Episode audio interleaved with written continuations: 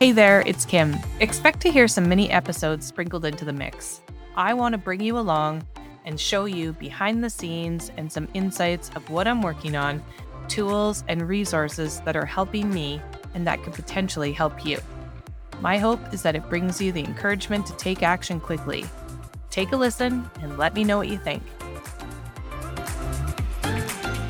Welcome back to episode four, the mini series Beyond Podcasting. This episode is all about the structure of a great audio asset. So, thanks again for tuning in. I'm so excited about this topic. I'm very passionate about creating audio assets in your world that make sense for you and your business. So, let's dive into the three main sections to provide and create a private audio feed. The first section is introduction. So, it's just as basic as it sounds introducing yourself the agenda, what to expect out of the mini audio feed, reminding them of the value they will be getting from listening. Really, you're setting the tone, you're setting the context for the whole feed, and you're really generating excitement around what they're about to listen to. Because again, we are coming into this with the perspective of we are creating this private audio feed for our ideal listeners. It's not for us, it's for them. So, what are they going to get out of sticking around and listening to the next episodes? The content and action episodes are the middle portion of your private mini audio feed. So, in each episode, you want to be able to recap the previous episode, introduce the new concept or idea, and then support that concept or idea with stories or examples, and then recapping what you've taught them in that episode and getting them excited for the next one. So, really thinking about when you were crafting out your mini feed, which value adds are you bringing to each episode? And try not to introduce more than one concept. And don't really regurgitate too much stuff. Get to the point, give them an example or a story, how they can implement it or use it, how it makes sense, recap it, and then get them excited about the next episode. And then number three is your conclusion episode. It's your call to action. So, again, you're recapping what you've taught them in all of the previous episodes. And then, what are the next steps? And invite them to continue to work with you in some capacity, however that looks. The call to action is a very important step. It's the why really behind why you're spending all this time and energy in creating this content, creating this private feed, creating this excitement around a limited time offer for them to be part of your world.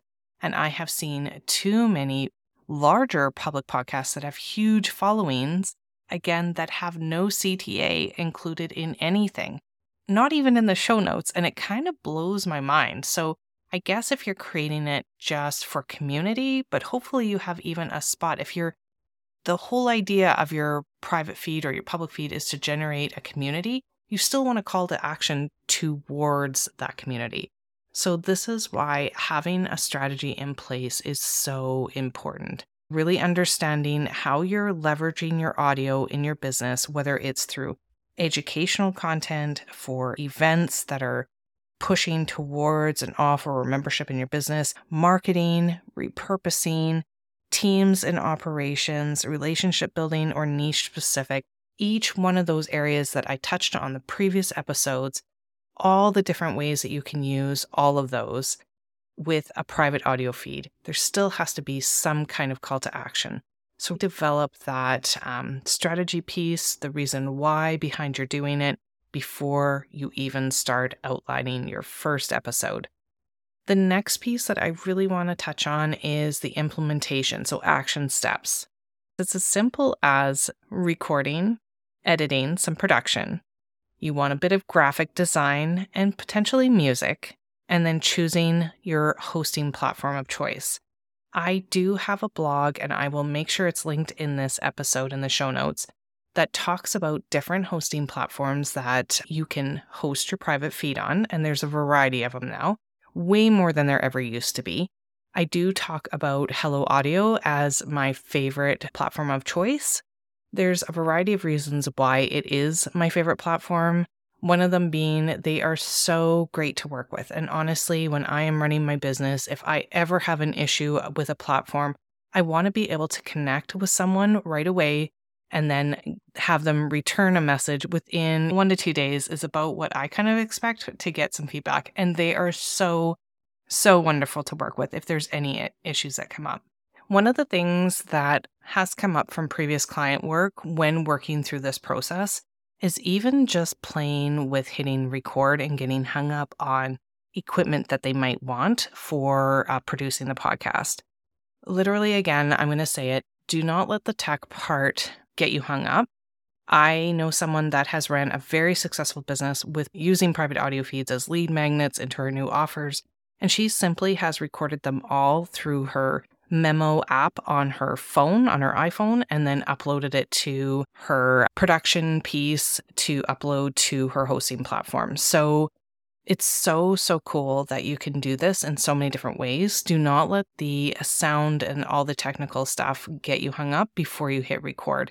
Play with your different options, reach out and find somebody that's done it before.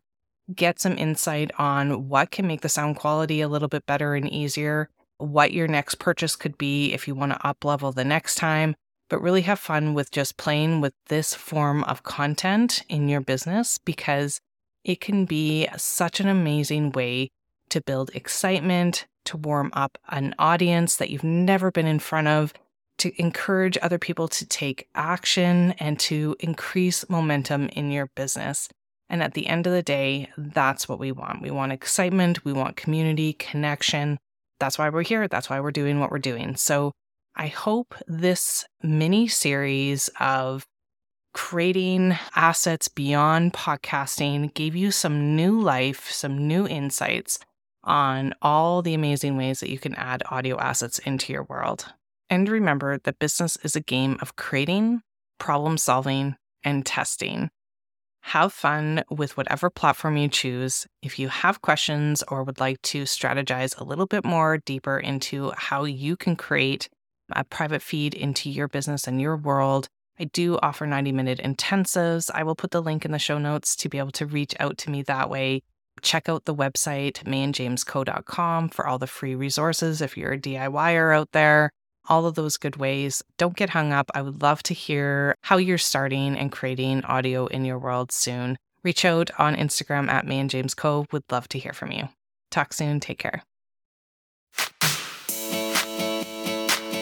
What if you could create an audio funnel that helps you build and scale in a unique way? If you're dealing with low converting opt ins, not seeing growth with your email list, or wanting to create an opt in that drives excitement, so not your typical PDF or checklist, then Launch with an Audio Funnel training is for you. Expect to learn how to identify and tell your unique story in a way that captures the attention of your audience, become more accessible and meet your ideal clients where they are at, how to format and structure your episodes, and ways to drive traffic to your audio feed and generate demand for your content, and even a game plan to create excitement around your audio asset. If you're interested in learning more, check out the link in the show notes. Launch with an audio funnel training might be the right fit for you.